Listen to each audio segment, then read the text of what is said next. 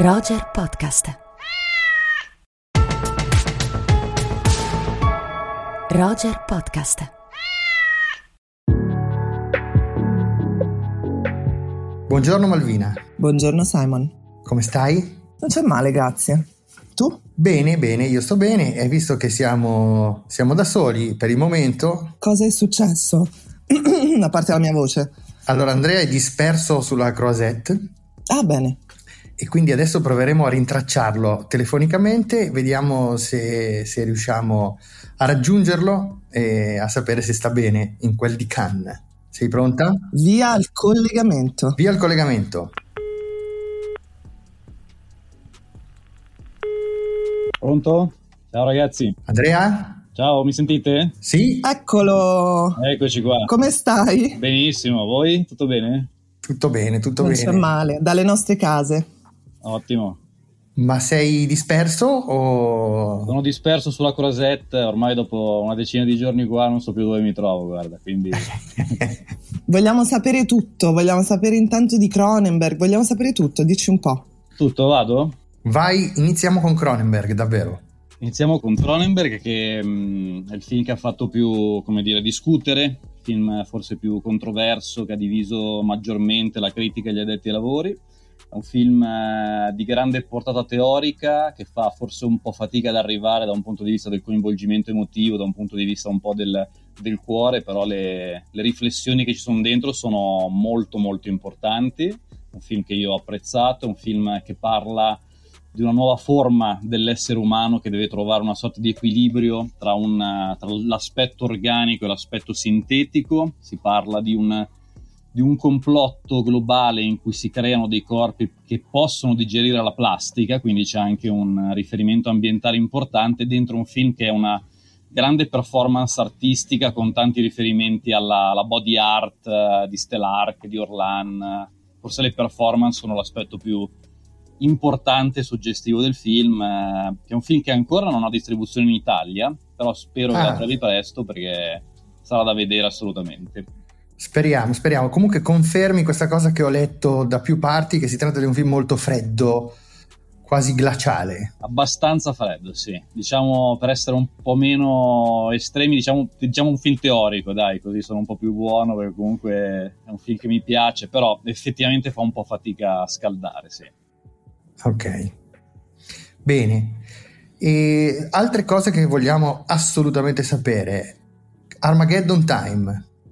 Armageddon Time è un film che non mi ha entusiasmato, un film su cui mi aspettavo tante cose, però un pochino, diciamo, statico. È un racconto di formazione abbastanza convenzionale, molto autobiografico, fatto bene. James Gray gira sempre in maniera incisiva, però diciamo che manca forse quel grande, quel grande guizzo che invece abbiamo trovato in altri, in altri film, di cui magari poi vi, vi aggiungo qualcosa. Beh, Malvina, eh, diciamo ad Andrea di aggiungere subito qualcosa. Cioè, Ma subito, immediatamente. Ma è bellissimo perché Andrea? Andrea è una certezza. Cioè, qualsiasi curiosità, noi abbiamo qualsiasi film, lui l'ha visto. Quindi Qualsiasi aneddoto. qualsiasi aneddoto lui lo Un- conosce. Un jukebox, voi mettete la monetina nel jukebox. Esatto. Quindi dici subito la tua top 3, il tuo podio per il momento. Guizzi, infatti, dici Guizzi dove sono. Sì, parto subito che per me la cosa ancora diciamo settimana scorsa la migliore vista Cannes per me rimane Esterno Notte di Bellocchio, ma ne abbiamo già parlato, però ci tenevo a sottolinearlo. La mia top 3 del concorso sono tre film abbastanza particolari. Diciamo che partiamo dal film eh, di Ruben Ostlund, Triangle of Sadness, perché mi ha molto colpito. Io non sono un grande fan di The Square. Diciamo per, per chi ci ascolta, Palma d'Oro con The Square. Adoro con The Square, che è un film che a me non aveva entusiasmato più di tanto. No, no. E quindi non avevo delle aspettative altissime. Invece, questo film eh, è un film diviso in tre parti. Una parte che racconta di una coppia con piccoli, delle piccole vicissitudini quotidiane legate però spesso a dei litigi inerenti al denaro. Sono due modelli che guadagnano molto e si mettono un po' a battibeccare anche per il conto al ristorante.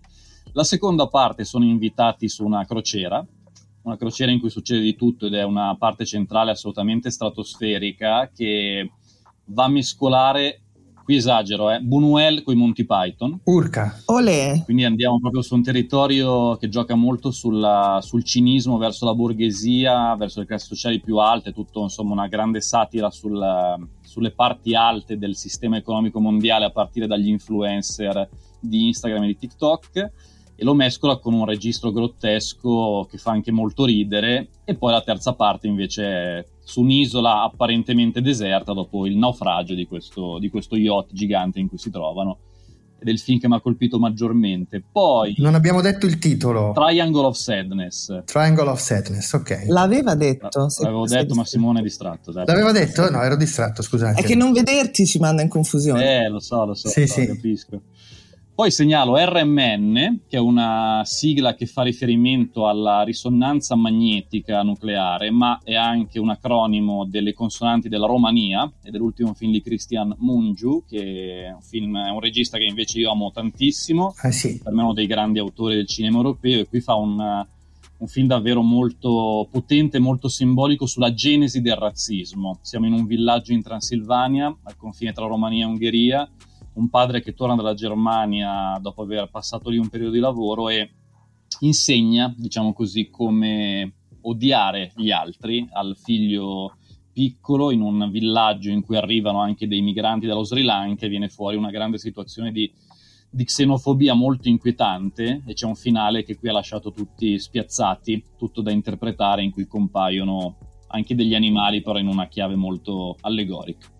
Manca il terzo. A proposito di animali, il terzo film è Io, Ah, il nome fa proprio riferimento al- all'asinello di Winnie the Pooh. L'avevamo, ne avevamo parlato, l'avevamo annunciato, no? sì, sì. Io di Gerdy Skolimowski che ha superato gli 80 anni ma continua a essere il regista più punk e più giovane in circolazione, assolutamente scatenato, veramente un, è un film heavy metal, potremmo dire, c'è anche una colonna sonora bella hardcore.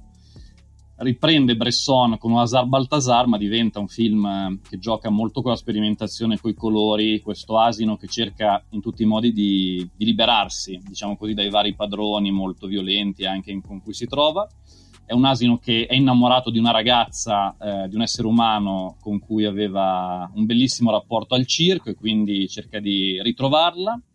Un film eh, con tantissime parti mute, con questo asino che appunto scappa in mezzo ai boschi europei, finisce anche in una sorta di inferno dantesco. Succede di tutto e di più, è un film da non perdere assolutamente. Che meraviglia. Bene, bene. Senti, il no- Senti, vai, vai Malvi. no, volevo sapere il, il nostro Martone com'è. Eh, sì, anch'io stavo per chiedere la stessa cosa, anche perché se non sbaglio è in sala dal prossimo weekend e quindi può rientrare tra i consigli di ciò che bisogna vedere o evitare, dici tu. Assolutamente, no, no, no, Martone è un altro bel film che ha fatto, un po' meno bello magari di cui rido io, ma insomma il livello è sempre, sempre alto. È un film eh, profondamente malinconico, come dice anche un po' il titolo Nostalgia, un film che parla di un uomo che dopo 40 anni all'estero in Egitto torna in Italia per rivedere sua madre, pensa di rimanere pochi giorni, in realtà poi i ricordi, la nostalgia sarà talmente forte che deciderà di rimanere nel quartiere in cui è cresciuto con anche diverse difficoltà diciamo nelle relazioni. E, è un film con delle scene molto toccanti un po' più magari scolastico in altri passaggi rispetto ad altre pellicole di Martone. Poi c'è un Favino straordinario con cui io faccio spero anche possa essere in lizza per la Palma per il miglior attore perché Speriamo. usa un accento pazzesco, lo sentirete, parla come appunto un italiano che non è in Italia da 40 anni e quindi ha un accento Mm. un po' nordafricano, parlando italiano e qualche parola gli viene, non gli viene, insomma fa un lavorone anche questa volta ed è, ed è un bel film, davvero di un regista che ormai è, è una sicurezza. Da quello che ci hai detto, o Favino o L'Asino come miglior attore. Sì, io spe- l'asino ti fa ancora di più però. Ah, c'è anche molto bravo, lo aggiungo tra i film effettivamente un po' da citare. Holy Spider, che è un film che parla di una, la storia vera di un serial killer iraniano che ha ucciso 16 prostitute, che è convinto di fare una missione sacra in onore di Allah ed è un film eh, anche piuttosto duro, che parla anche di istituzioni e di un, eh, di un popolo che un po' lo difende perché, tra virgolette, ripulisce le strade, quindi è un film anche molto inquietante, tratto da una storia vera. L'attore che fa questo serial killer è molto bravo, potrebbe anche essere lui, insomma, il, Il terzo contendente. il terzo continente, ma tifiamo l'altro. Tifiamo l'Asino.